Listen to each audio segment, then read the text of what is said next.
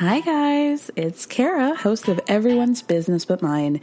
And let's be real, one thing that makes the show possible is by selling sponsorships to advertisers.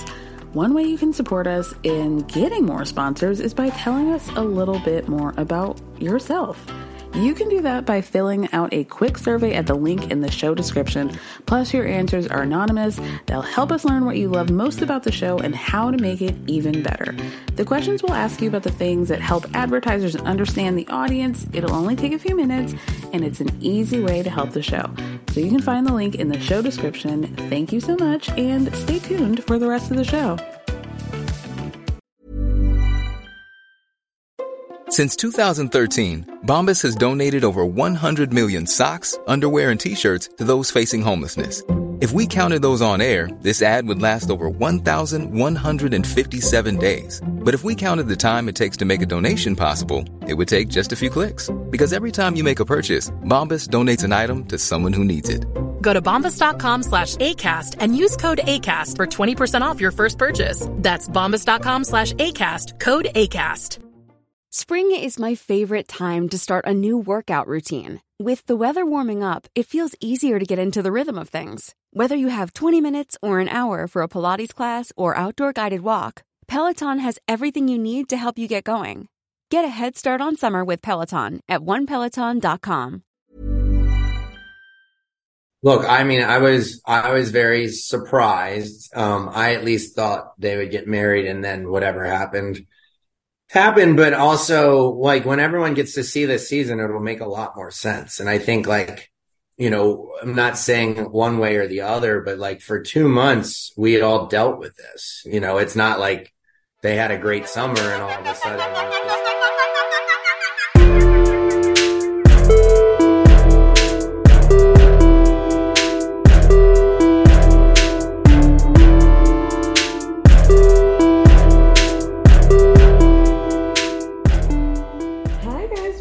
to another episode of Everyone's Business But Mine with me, Kara, Barry, why did I forget my last name, our pop culture roundup, and Welcome to Plathville recap for the week. I'm going to tell you guys right off the jump that it's going to be more Plathville than pop culture roundup, just because I'm trying to, like, be happy, and these men get accused of things over and over and over again, and I just, like, feel like if I have to talk about one more man assaulting a woman, I'm going to be in a corner. So we got to take, like, a week off for my mental health. I can't do it. Not this week. Not not this week. But anyway, like, fuck Russell Brand. We we will say that. And and can we just do, like, an L O L? This would not be our Can I Get a Hell Yeah? But L O L at you, Jonathan Majors, for doing this West Side Story-ass breaking up of two teen girls in L A fighting. We're supposed to believe that you just happened to see them from, like, an in and out across the street. You ran Batman style and be like, ladies, violence is not the answer. Let's not do this. Somebody was recording with their damn laptop. Not even I, a laptop? What the hell's going on? We, we got to move on. Our Can I Get a Hell Yeah for me? It's ironic, but um, it is the news. You know, sometimes manifestation does work. Not really for Kim Zolciak these days, but it's been working for me in the sense that during the premiere of the Real Housewives of Salt Lake City, I asked my friend Jay, who was on with me, do you think that Elizabeth Holmes and Jen Shah have become friends while they're posted up in Bryan, Texas, you know, clankety clank? People Magazine, thank you. Thank you to Jen's rep, Chris Giovanni, who tells people they're friends. They're both rehabilitating and have bonded over, over being on this journey of positive change. Their situations brought them together, and they have a good understanding of one another. They're getting through it together.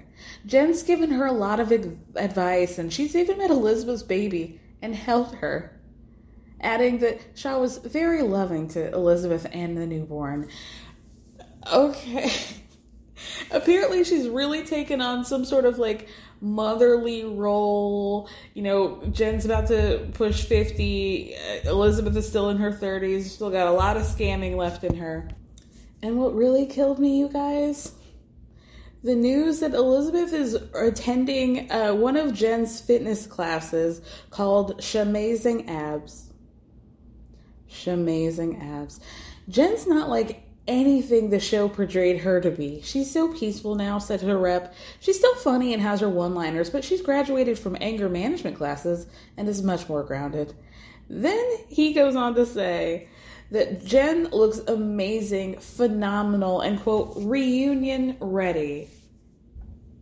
Now, to quote American Horror Story, there's not going to be a reunion, you stupid slut. What are you talking about? We got to let this go for at least another forty-eight months, okay? We don't have to keep ties with the show, with the reunion. You're not you're not posting in from next season with Andy. You're not going to have a one-on-one with Monica over her informing you or being the informant at your, your federal trial. It's not happening.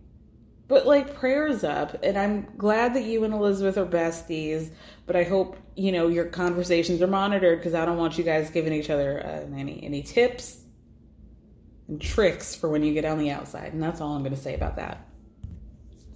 Y'all, there were so many breakups that happened in the past few days. I, we just got to go down the list real quick to get into into it, starting with Hugh Jackman and Deborah Furness. The boys are all happy about that, I'm sure. They were together for like twenty-seven years. Am I excited to see uh, Hugh Jackman in his slut phase and his hoe phase? Absolutely. Absolutely. Moving on, we have Young Jeezy and Jeannie Mai, a couple that I did not know that you guys went up for as much as y'all did, but y'all had them trending for twenty-four hours in shock and awe over their two-year marriage being broken up. Uh, Jeezy filed for divorce. He wants uh, custody of the kid that they have. They have a twenty-month-old daughter. And I, I'm genuinely surprised that you guys uh, were so invested in them as a couple. Honestly, because I had always been looking at this couple like, hmm? Because like two, nine years ago, I want to say, Jeannie had made some pretty weird comments on The Talk, or The Reel. The, the Reel is the show she was on, um, where she said, I loved black guys. For me, dark meat on the side, white meat keeps me mean and lean. That's why I married a white. That's what I like. And so when they were getting together, I'm like, mm, didn't she say dark meat on the side? What happened there? So I did have to look up, and, and Jeezy did say that he had a conversation with her about it, and that he says, I'm gonna, I'm gonna tell y'all how real she is. Before we even started dating, we had that conversation. First thing, when we really talked, she sat me down and said, listen, it was something that I said, and it might have gotten taken out of context, and I want you to listen to it in its entirety. And I have to tell you, if any not black person comes up to me and says, I said something that was taken out of context, and I need you to hear the full story. I don't want to hear the full story. Because somebody took the context for, I, there was, the context is what people heard. Well, you know what I'm saying? I don't need to hear anymore. Because it sounds like you're, you're going to tell me a tale. And if you're already saying like, oh, this, what I said got taken out of context, I, just, I already automatically don't believe you. Because when has that ever worked out in somebody's favor? Exactly. So I just like, I don't want to hear it. But, you know, those are choices that he made. The, the, he also said um, that she's from the Bay. She knows E forty better than I do. And I thought, Jeezy, you're really stupid. You were really stupid. God, please, please don't let me be down so bad for somebody that I would say they're, they know E forty better than I am, and that that way they're in tune with black culture. Which is not to say that if you if you were an E forty fan that you're not. It just doesn't. I'm not inviting you to any cookouts. I'm not. I'm not happening. It's not happening. I might let you taste the plate that I bring back, maybe, maybe, and that's it. Honestly, the worst breakup of all for me was that between Tiana Taylor and Iman Shumpert. Like, how am I supposed to... I, like, I had so much invested in them, like, sexually, that I just don't really know what I'm supposed to do now that they're broken up. I think if there is a tape to be released, maybe we should consider releasing that. Just to... soothe everybody else's broken heart about your breakup. Just a thought. Tiana, if, if you hear me, if you if you want to, just a little thirty seconds. I just want to see what it looks like. Mm, anyway, let's move on. One thing about me, do you guys want to hear one thing about me? One thing about me is that, like, I have bottom of the barrel level interest in a threesome. However, I do want to be part of a couple where if you see us, you're like, damn, I want to have a threesome with them, with those people. Like, that's the kind of vibe that I want to give off. Is that weird? I don't think that's weird. Don't, don't approach me about it, but I just want you to think that in your mind.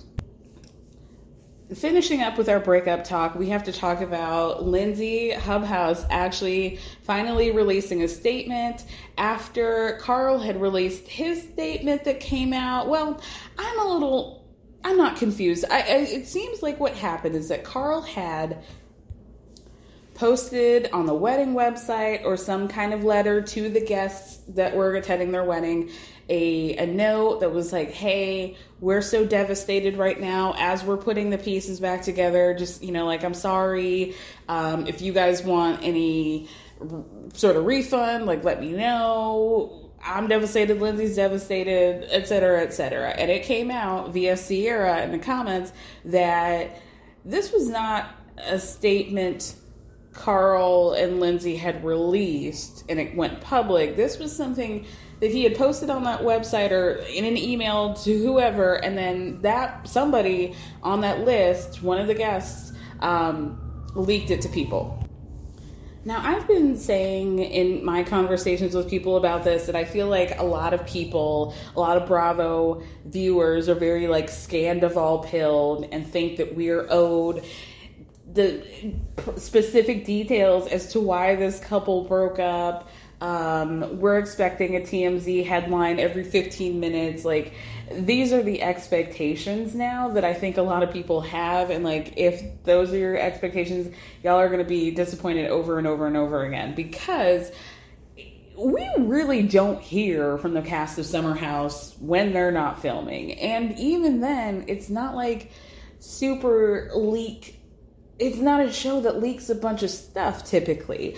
Um, like, you know, Housewives. It's just like they just do things differently. And I think Paige said recently that, like, they're actually friends and they do respect the fact that they're on a show and that they have to do what they have to do on camera and, like, whatever.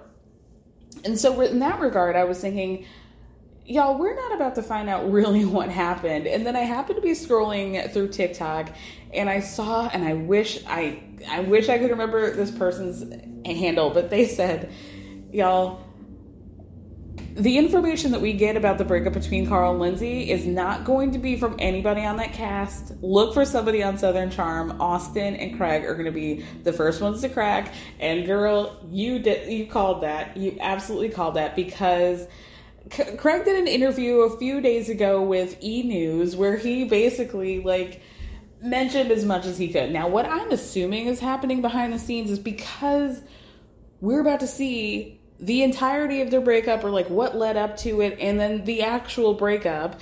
Um, I have a feeling that the production's being... or making the cast be, like, pretty tight-lipped, but I also think that they just wouldn't be super messy anyway. It's just not really their nature historically. But anyway, Craig said that you'll get to see, they filmed all summer, they filmed for, like, two or three months. It's unfortunate that the ending result is leaked or talked about because there's no context, and I think what he's saying is, like, it, it's weird. I, I can understand why everybody's like, oh my god, how could they have broken up? This came out of nowhere. But he said there's going to be a ton of context when you get to see Summer House, because there were several conversations had. It's a big part of the season. Then he goes on to say, I was still surprised, but I think, and I'm not saying this against anyone, I think it'll make a little bit more sense when you see how it all played out. And even though, like, we could definitely make a case for the fact that, like, Craig has had a very weird He seems to have has had he seems to have had his target on Lindsay for years now in a way that like doesn't quite make sense. He's just like on full hater mode with Lindsay, but this does seem like one of the more diplomatic things he said. And I was watching Southern Charm, the premiere last week, and I was thinking, Craig is such a, I don't want to say interesting person, but he's so interesting within the Bravo universe because he hits different in so many, in like different environments. It's, it's, he's like a chameleon, really. Like, we're on Southern Charm, I'm watching him on the show, and I'm like, yeah, Craig seems reasonable, he seems mature, he seems to have a handle on his emotions, he seems to like get where everybody is. I mean, with the, even though I think he was like a little too extra with Taylor. If y'all didn't watch, Taylor broke up with Shep, or Shep cheated on Taylor and they broke up.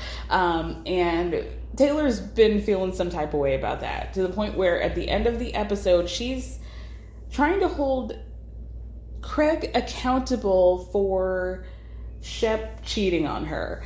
And Craig is trying to say to her, you're tripping, basically, because in the moment this ex- Uh, this example that you're so upset with me about, you weren't there. I actually like pushed this guy up against a wall to get him to stop cheating on you. So anyway, I'm not the one, I'm not your boyfriend, girl. So if you want to be mad, be mad at him.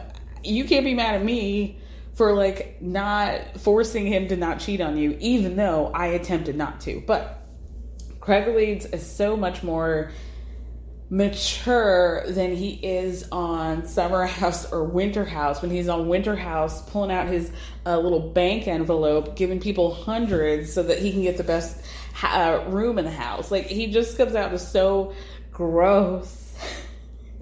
But in the South, he looks so much better. And that's really embarrassing for like people like Shep and Austin.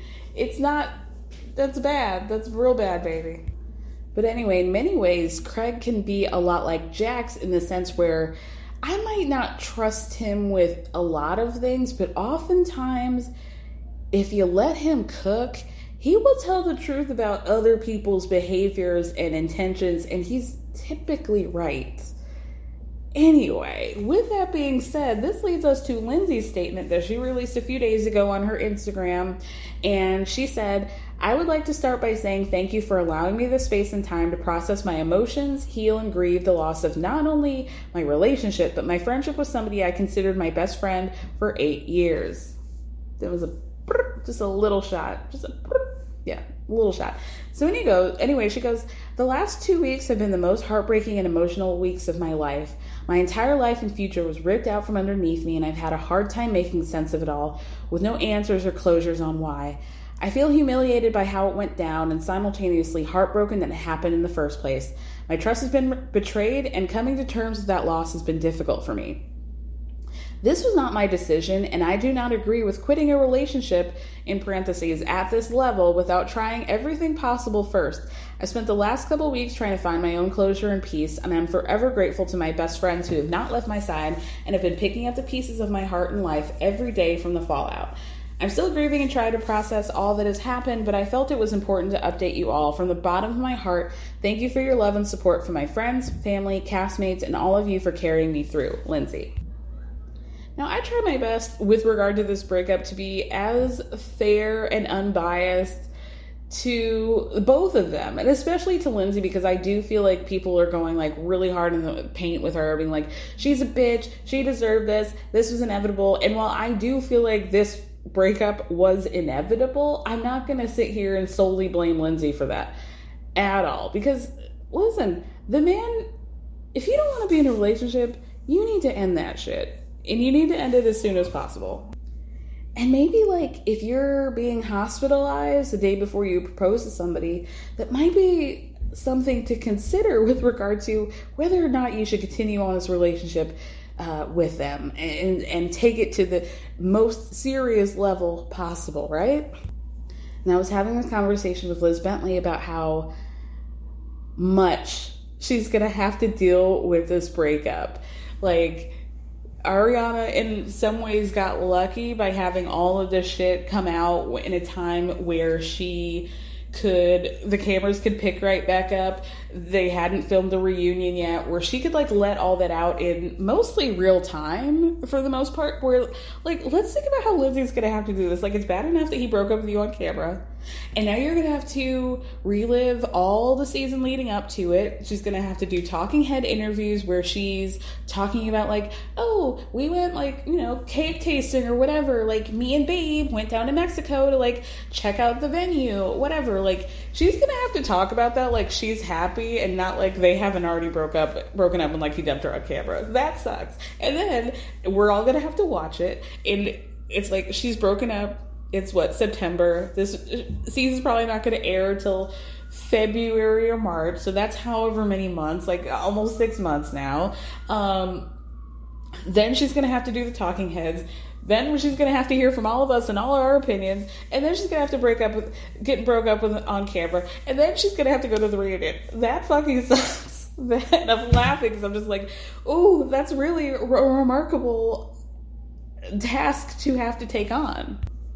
But with that being said, there are a couple very uh, Lindsay maybe doesn't fully get it comments in there for me where I'm like, okay, I'm mm, this isn't great. Okay, so she, the first thing that she said that raises a red flag for me is like, this was not my decision.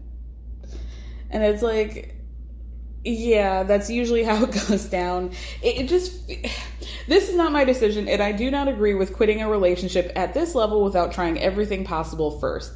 And at this point, I'm thinking, okay, so you must have had some clue that there were issues that needed to be worked through, but I just feel in my... I mean, we know this. We know that Lindsay had her timeline. We know that Lindsay had a, for lack of a better word, an agenda, a way that she wanted her life to go, and that was, like, what she wanted, right? And and it did seem a good for a good chunk there that, like, any man who was willing to hop on this ride, she's like, okay, let's get on, sir, and we'll just be two captains. And so, while I can understand, like, not just throwing a relationship away, I don't think, I don't know if you can call it throwing something away if you're like so close to the quote unquote finish line of the wedding and he's like, your partner saying, I can't do this. Like, this seems like a big issue. It, it seems like there were probably several issues where she was maybe sweeping things under the rug or just being like, well, we have an end goal here, so like, let's just keep moving. And I suspect there were probably a lot of things where maybe Carl didn't feel like he was being heard, or like they were just ignoring what he felt like were very big issues to just get to the larger finish line. And I, I've...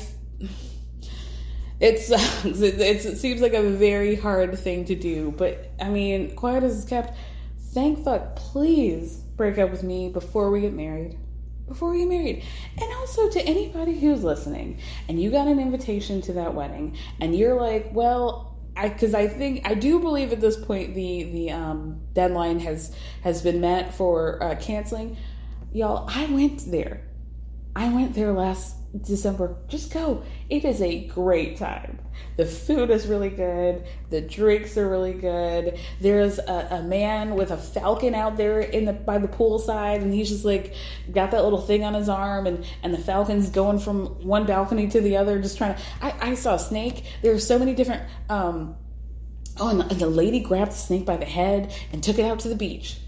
This was, this was a high class. They were taking snakes by the head to make sure, to ensure their guests' safety, and taking them out to the beach where they belong. I had a great time, and the drinks were great. The best Paloma, you guys, the best Paloma of my life. So again, if you guys are booked at the Unico, just just go and have a great time. And low key, like, I think they should turn this. I'm having several thoughts at the same time. Why don't they, my first thought was like, they should just turn this into like the actual finale where like everybody but Carl goes.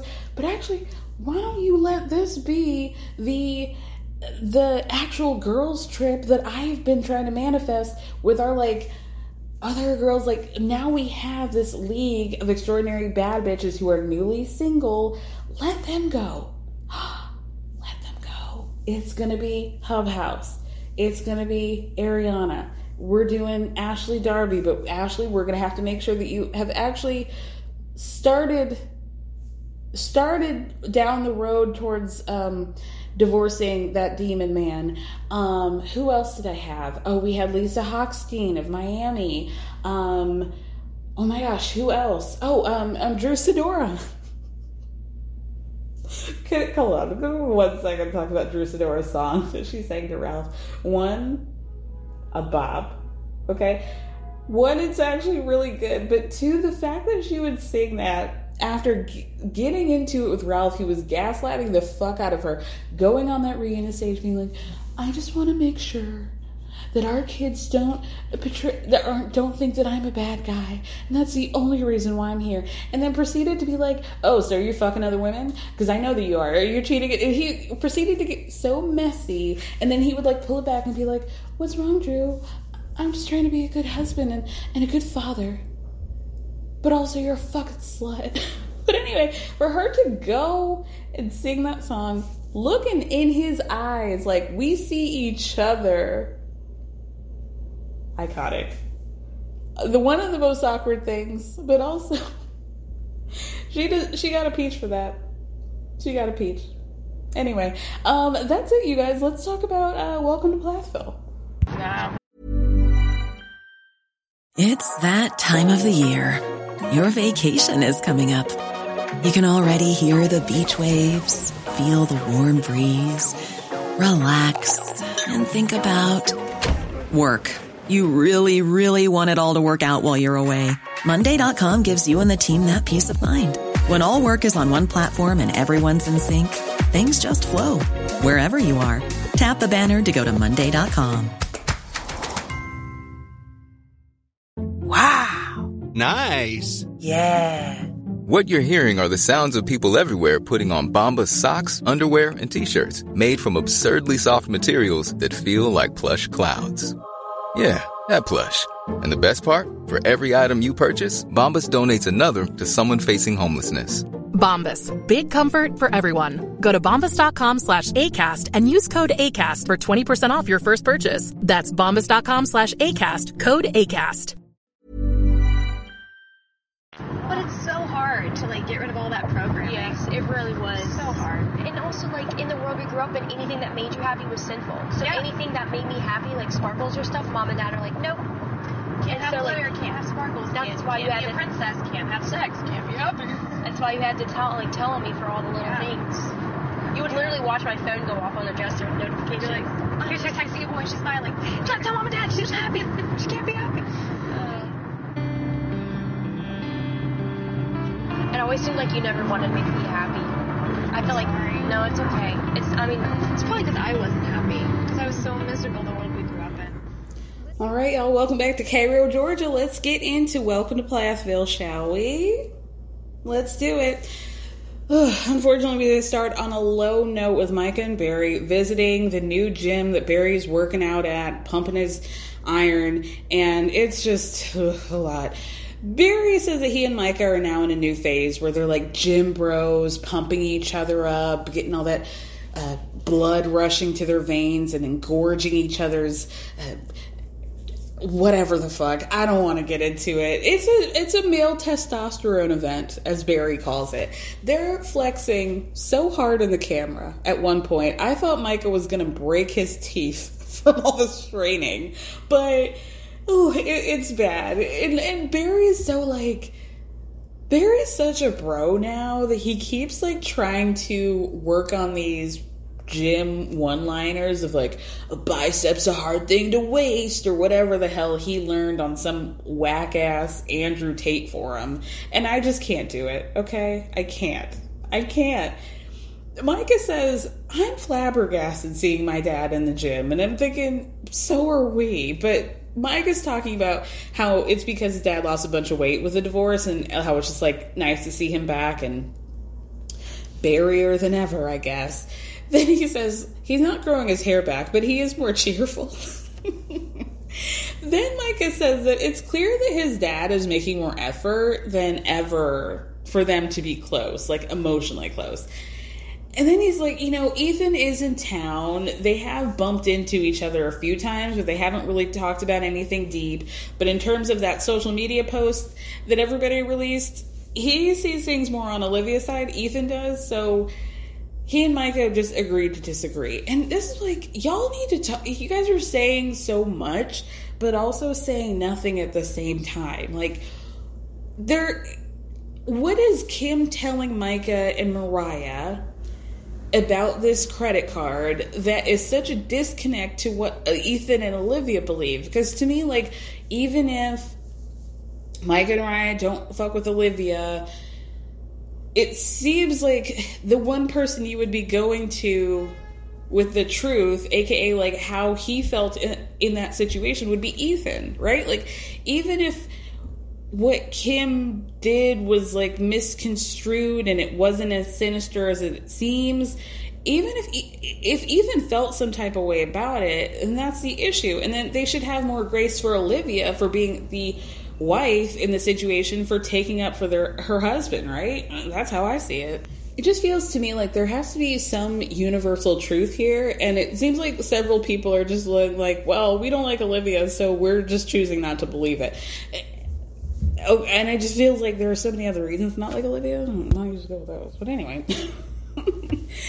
Speaking of Olivia, we're going over to the house in Tampa. She's living there with Nathan, her brother, and not Ethan, I guess, because he's supposed to be up in Cairo. But Olivia and Nathan's sister, Lydia Grace, are coming. She's coming to visit. We're hearing, again, these are like a lot of stories being told where I'm a little bit confused. And I think this is the type of behavior that never really helps Olivia, and it makes people not really like her. So here's what we hear, right? Lydia Grace and Olivia are like Irish twins. They're less than two years apart, but they haven't had a relationship in four years because what Olivia tells us, when she got married and moved to Georgia, Ethan's family became her whole world, and Mariah became her best friend. And while it's sad that that friendship with Mariah and frankly the rest of the Plath family is over, she now has room to reconnect with Lydia. So Lydia was like an also an outsider in Olivia's family. It was both of them, but for two different reasons. Lydia moved out at eighteen. She lived with her boyfriend, and her parents were... Now, we're led to believe that... I'm thinking in the, in the scale of like Duggar to Plath and maybe the Brown family somewhere in between. I'm thinking that Olivia's family was closer to Duggar, like more um, strict, more religious, more um, what is the word I'm thinking? Devout in their in their teachings and and their punishing of their children, frankly, because of it. So Lydia was basically the black sheep, and her parents. Their parents taught, taught everybody in the family, all the other kids, that Lydia was like walking the fine line to hell. So it was like a everybody against Lydia situation, and Olivia cut ties with her, and basically took her a few years to step back and realize that there were strings being pulled with her parents with regard to the kids. And she's like, oh, at that point, her relationship is becoming unhealthy with her parents. But she says she only reached out to her sister like nine months ago. And so I'm a little confused because I, in my memory, Olivia, when we met them on the show, she had not had a relationship with her family. And so this is four years ago. So why is it taking you guys so long to reconnect? To me, and listen, again, Lydia or Olivia is in her early twenties. To me, this is very obvious. Olivia lost her friend in Mariah, and now she's like, well, I don't have anybody else, so maybe I should go back to Lydia. So even even though Ethan is supposed to be up in Georgia, he just pops up to surprise Olivia at the house because he sold a car and was like, oh, I'm just I came in town to sell it, right? But Olivia sees him and is like, why are you here? Barely hugs him and is like kind of darting around her eyes like, mm, what do I do here? Like, she seems very uncomfortable with the fact that Ethan and Lydia might be in the same room with each other. And she tells us that she thought that Ethan being gone would make it less overwhelming for her to just have to deal with reconnecting with her sister and not the rest of the class. But at this point, like I said, I feel like we're hearing several different stories about why they're not close. So Ethan explains it more by saying that when he first met Lydia, she was like the rebel of the family, of Olivia's family, and then Olivia and Lydia had their own issues, so he just tried to stay out of it. So it doesn't seem like Lydia and Ethan have a specific issue with each other. So I'm like, I, I can understand why, if you're like, okay, I've got this weird situation and we just want to have a one-on-one situation, but like, why... If it's okay for Nathan, oh, I mean, Nathan is a brother. I, I, mean, I don't, you guys know what I'm saying. It just feels like Olivia doesn't help. She doesn't help the situation. So it, because it doesn't seem like Ethan and Lydia have beef, and so it should just be okay. But it sounds like Olivia and Lydia's issues have like made it very weird with the entire Plath family. I am just very confused about what's going on with Lydia and the Plath family. That that's what I'm saying. So Lydia says in an interview that she knows Ethan has assumptions about her, but she doesn't know what they are specifically. So seeing him was like, oh my God, I don't know if I can do this. But it's like, why why are you feeling so intimidated by Ethan? Because if the issue was Olivia went Team Plath and, like, chose their family, but now you know that they're on the outs, and, like, clearly Olivia feels very differently and sees things very differently and, like, navigates her life very differently, then it shouldn't be such a big deal to see Ethan, I would think. But these are also people in their early twenties dealing with uh, older issues than them, so, you know, I, I do have to give them grace for that. Lydia grace for that. So, anyway...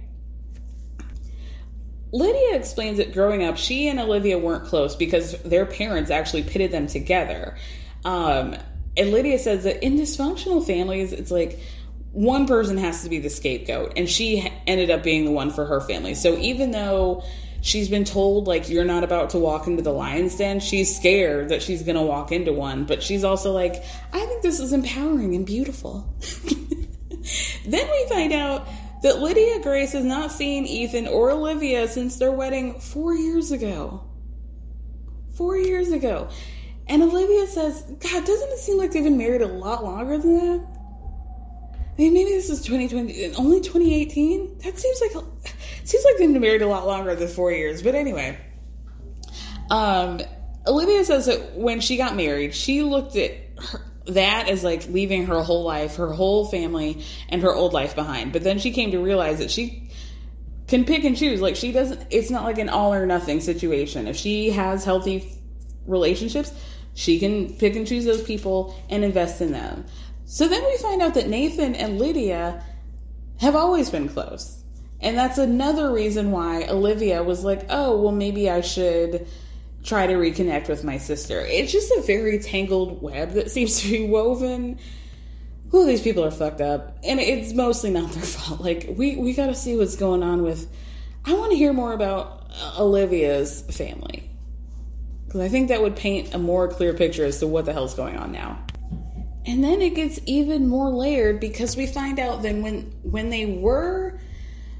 kind of friends with each other, there was a threesome going on between Lydia Grace, Olivia, and Mariah. That at one point, all three of them were close, but then Olivia and Ethan get married, and somehow Lydia and and Mariah's relationship ended, and she's like, everybody sees this story differently. Lydia was super rebellious and living with her boyfriend, as we know. She wasn't, like, a good influence on Mariah. But at the same time, Mariah wanted to hang out with Olivia more.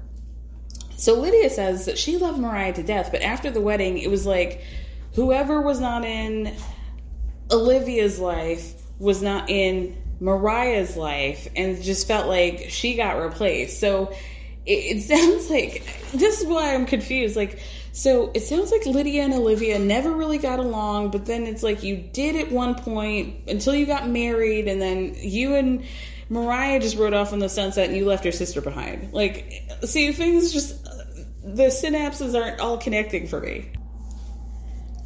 But I would say that Olivia, or Lydia Grace rather, has a lot of grace, frankly, for like letting all this go, because it seems like she's the one who got screwed over by her family, by her sister, by Mariah, and being influenced by everybody. And so, yeah, that good on her for being like, in spite of all of that, I don't have to fuck with any one of y'all because y'all all left me in the dust, but I'm going to keep it cute because I, I love you.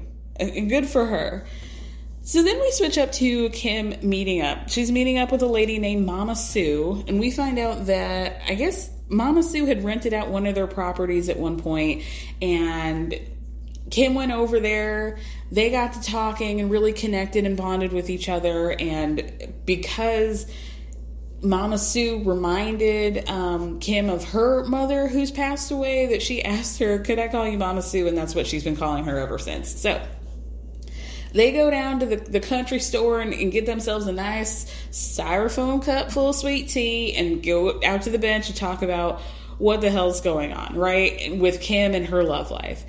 Kim says on the one hand she feels like very free and independent since leaving Barry, but on the other hand it's like scary and lonely and sometimes sad. But then Mama Sue says, do you ever think that you want m- might want Barry back? Like, even on the lonely nights, do you think of Barry? Imagine thinking about Barry on a lonely night. Imagine. So Kim says, she like low-key drags Barry every opportunity she goes. She goes, you know, even on the loneliest nights I've ever had, the thought of having Barry back with me doesn't help. Doesn't help at all. And basically she's at the point where she knows there's no going back with him. And in the twenty-five years that they were married, at some point she figured out that there was no real connection. They were just two people living lives parallel to one another. No love, no romance, nothing like that. And at this point, Kim says, Mama Sue, how do I know when it's time to start dating? How do you know when it's been long enough? So Mama Sue was like, well, you'll in- your instincts will tell you. And so Kim was like, but I haven't even dated since the early nineties. Like, I don't know what the rules are. What am I supposed to do? Does a man still pay for dinner? Do I have to do online dating? Because I don't want to do that. And I'm like, girl, no, don't do it. Because I talked to a psychic recently, and she told me that I was not going to be finding my soulmate on uh, a dating app. And basically, she's like, it's not going to happen. You're going to find him organically. And I thought, thank you, bitch. You saved me a lot of trouble. My other thing here is that I'm watching Kim in this scene, and I'm seeing her wearing hoops during the daytime, and I just, in that moment, my third eye opened and I thought, this woman's already getting dicked down. Like, we saw in the preview trailer that she's dating somebody, so this just felt very like Kim needs a scene partner. One, she needs a buddy, needs a pal, and Mama Sue, and also this was our soft launch into her dating. We didn't get, I don't remember in that trailer getting any hints to uh, Kim's um, D U I, Kim um, running herself into a tree and being drunk and acting like she wasn't with the police. Didn't hear anything about that. Is that going to be coming up?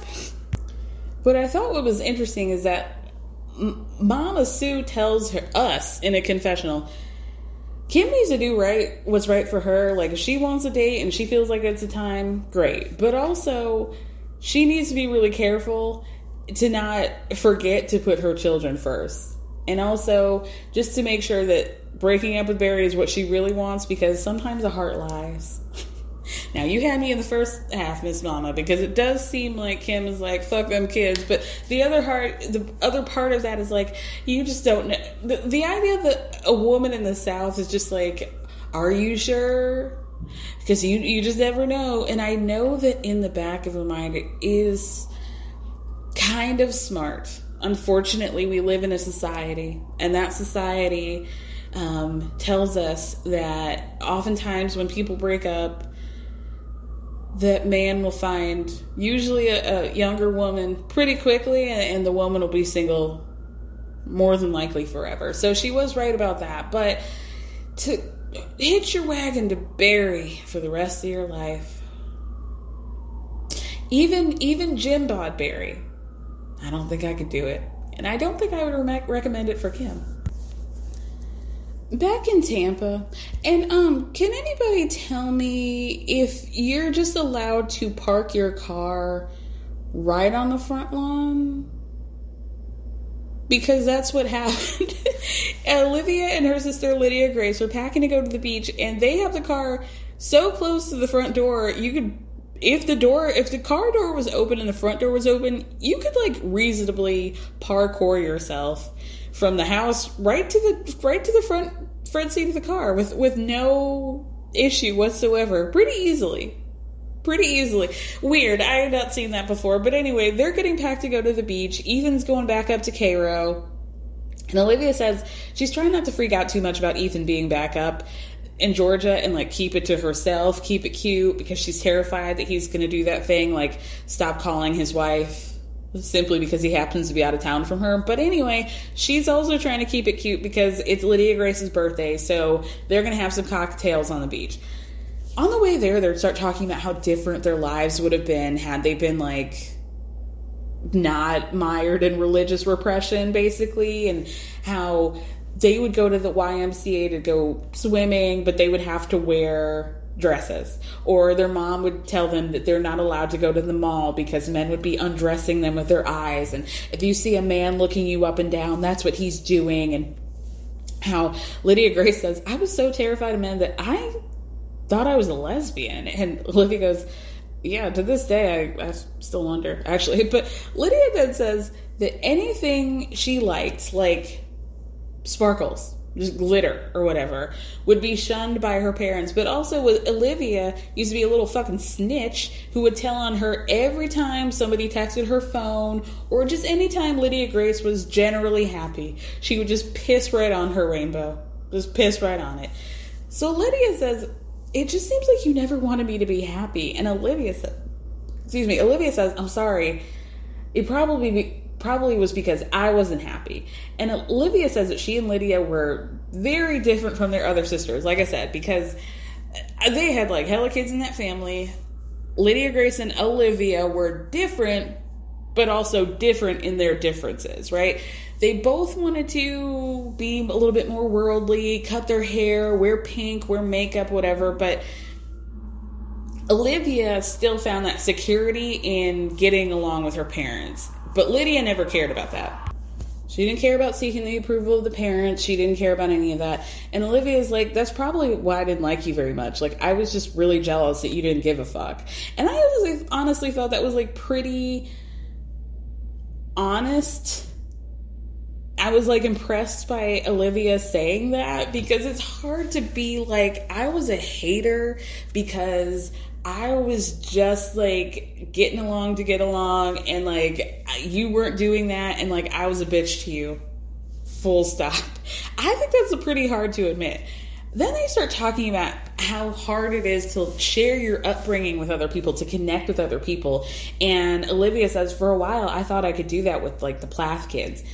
And Olivia says, like, it's weird going no contact with Mariah. So she's just trying to move forward and focus on herself and invest in the healthy relationships around her and how supportive Lydia has been because of that. And again, this is what I'm saying. Like, my pride, the way my pride is set up, if I know that you're only hitting me up because you have beef with the people that you left me for to ride off in the sunset with, like, I'm just going to be a little bit prickly towards that. And this is, again, why I said, like, Lydia Grace is actually very graceful to look past all of that and still want to have a, a relationship with her sister, because she would, could very easily be like, fuck you, right? Anyway, then we go to the Plath farm. Mariah's there with Barry, and she says, speaking of, this is like two sides of the same coin. Lydia, or Olivia gets Lydia once she and Mariah broke up, and Mariah gets Barry.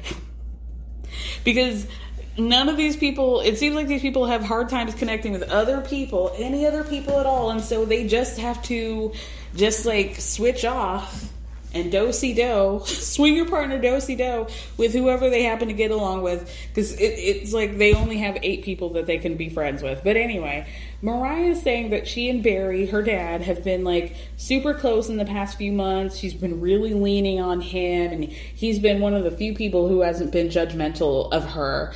And so Barry mentions how Another setup. Uh, Mariah, I was trying to listen to one of your songs on, on the internet, but it, it, so, it seems like the songs were taken out. Can you tell me more about that? What happened? So Mariah tells us that she had never once checked her Spotify or her YouTube account, like her, the Mariah Plath account. And so after all this shit happened with, with Olivia and uh, Ethan, she went to go look at her account and didn't see any of her songs uploaded. And so she realized that Olivia was uploading her music onto her account. And because they were in a, quote, difficult place, Mariah says that she reached out to ask Olivia for the password. But Olivia left her on red. So Mariah reacted to that by sending like a cease and desist or something, some kind of letter. And I would love to know. Did you go on like legal zoom dot com? Did you type this up yourself? Because I would love to see that draft. And Mariah drafted up her own letter to, uh, threatening legal ac- action against Olivia. I want to see it because you know it wasn't spelled right. You know? So after she sends her that letter, Olivia took down the music immediately, but also hit her back and was like, oh, um... all those pictures that I've been taking of you, since I'm a professional photographer, you need to take them off of your social media, otherwise I'm going to charge you. So Mariah then deleted all the pictures that Lydia took of her. So Mariah tells Barry that their relationship is basically non-existent and it's going to be that way forever. Even when we're on a budget, we still deserve nice things. Quince is a place to scoop up stunning high-end goods for fifty to eighty percent less than similar brands. They have buttery soft cashmere sweaters starting at fifty dollars, luxurious Italian leather bags, and so much more. Plus, Quince only works with factories that use safe, ethical, and responsible manufacturing. Get the high-end goods you'll love without the high price tag with Quince. Go to quince dot com slash style for free shipping and three sixty-five day returns. Mom deserves better than a drugstore card. This Mother's Day, surprise her with a truly special personalized card from Moonpig. Add your favorite photos, a heartfelt message, and we'll even mail it for you the same day, all for just five dollars. From mom to grandma, we have something to celebrate every mom in your life. Every mom deserves a Moonpig card. Get fifty percent off your first card at moonpig dot com. moonpig dot com. And so Barry is like, well, is the same true with Ethan? And Mariah says in a confessional that Ethan tried to reach out to her a few times, but all he would do is yell at her about the same things over and over, like paying rent or apologizing to Olivia. But how, like, when Ethan would just be yelling at her on the phone, she couldn't think, she wouldn't say anything, she would just sit there and listen and end up crying. And so she blocked him. She blocked Ethan and hasn't spoken to him since. So she tells Barry she's just focusing on her and what's good for her.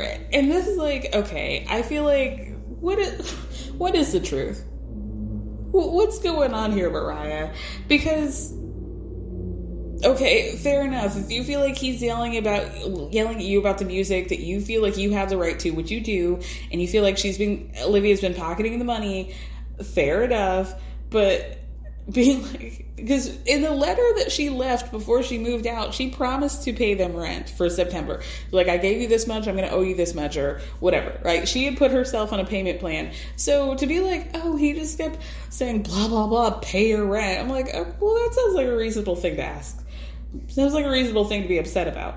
Because you just left the house without saying anything, and then probably were like, oh, the lease is going to be up in three months, and so I'm out, bye. And he's probably like, yo, you just left us, left us in a situation.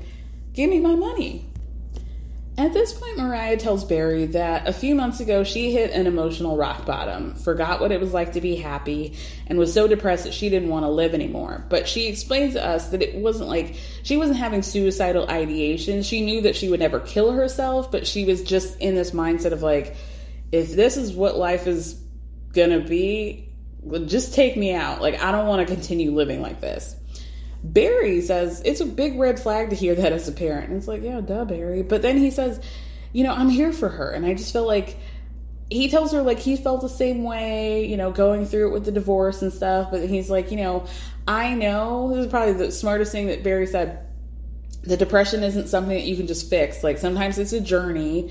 And it's his responsibility to tell Mariah, look, you might be in a dark place, but I'm here, and I'm going to help you get out, get out of it. So he tells her, just be patient. Don't be so hard on yourself.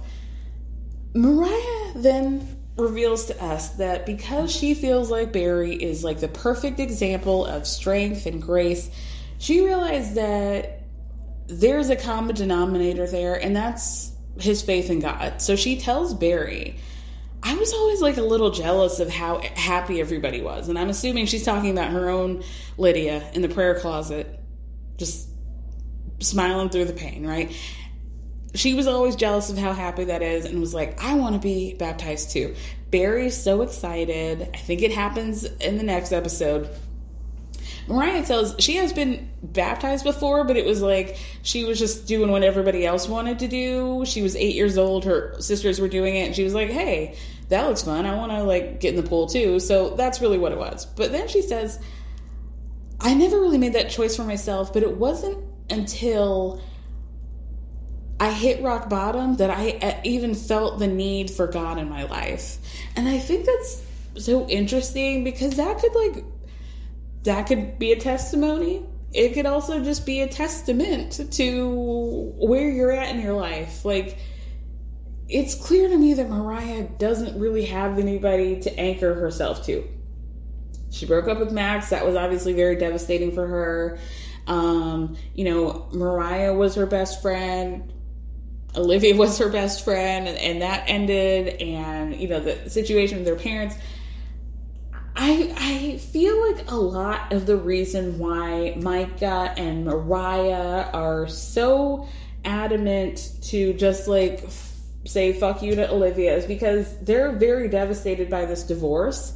They're very devastated by what they thought to be true not being true. And I, and I get it, but I also just, like, God bless. Okay, God bless.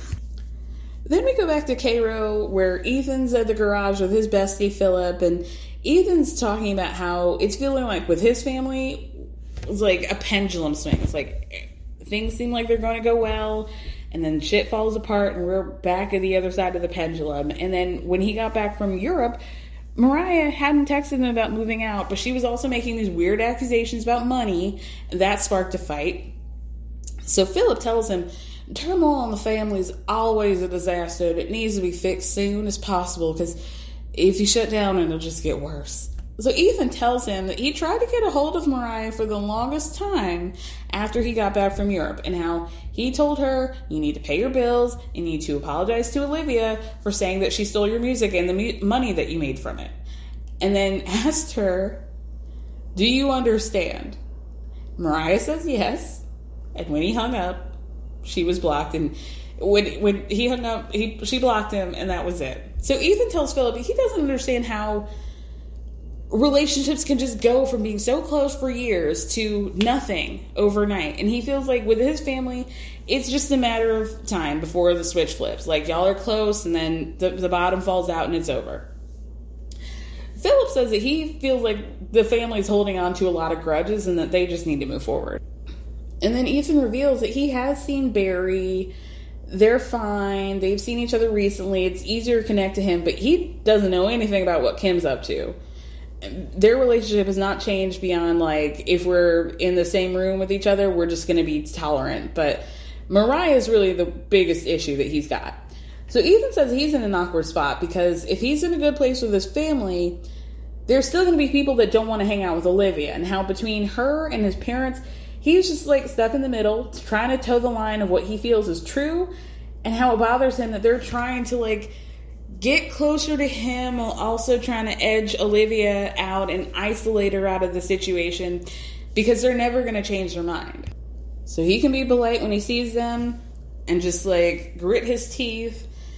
I'll, I'll wave to you at the Walmart in the popsicle section, and then I'm going to Minnesota and starting a new chapter. And that's it. So Philip says it's going to take some, it's going to take some serious want to from everybody. needle, I don't want to. And then Ethan's like, well, listen, I don't know where the line is with, like, making a boundary. It's just a big old mess. The episode ends with Lydia and Olivia having a, um, I wouldn't say come to Jesus moment, because they were clearly having cocktails on the beach. They were having, like, a come to Captain Morgan moment on the beach. So Lydia Grace says that she wants to make sure Olivia's having fun, because you slipped into the mom role real quick with the class, but that's a role you put yourself into. But then she's like, but I understand why you did that, because I see it made you feel good about yourself. And then she blocks her little sister, big sister, immediately when she says, Olivia, I do think that you and Kim are a lot alike. And Olivia goes, fuck you. You could tell she was wasted when she said that. But Lydia's like, no, like, with that being said, you're willing to wake up, work on yourself. And I think you saw how similar you were to Kim, and it scared you. Like, it was looking in the mirror. But I do feel like you had to marry somebody. You had to marry into that family specifically to be able to see that. Which I think she might be hitting on something for sure. So Olivia says it's been lonely at times, but, like, being with her sister makes her realize that she doesn't have to orchestrate things. And if people want to be in her life, they'll do that. And when one clo- door closes, another door opens. And then they do an exit interview on the beach as the sun is setting, clearly wasted, pretending to not be drunk, because we can't really do that on T L C, apparently. Um, they ask Lydia Grace, how would you rate your time with your sister? She's like, oh, like, it was a ten. She says ten, but Olivia's so drunk that she's like, our relationship is, you had a ten? Like, T I N? And she's like, no, one to ten. And she's like, no, ten. She's like, no, no, no, ten. And that was it. That was the end of Welcome to Plathville, you guys.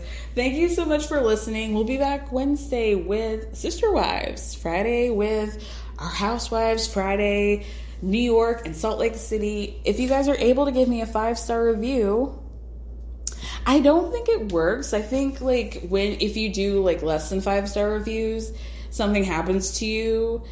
Don't try it. Five-star reviews only on Spotify and Apple Podcasts. That's just what I heard, but I, I can't confirm. But anyway, love you guys.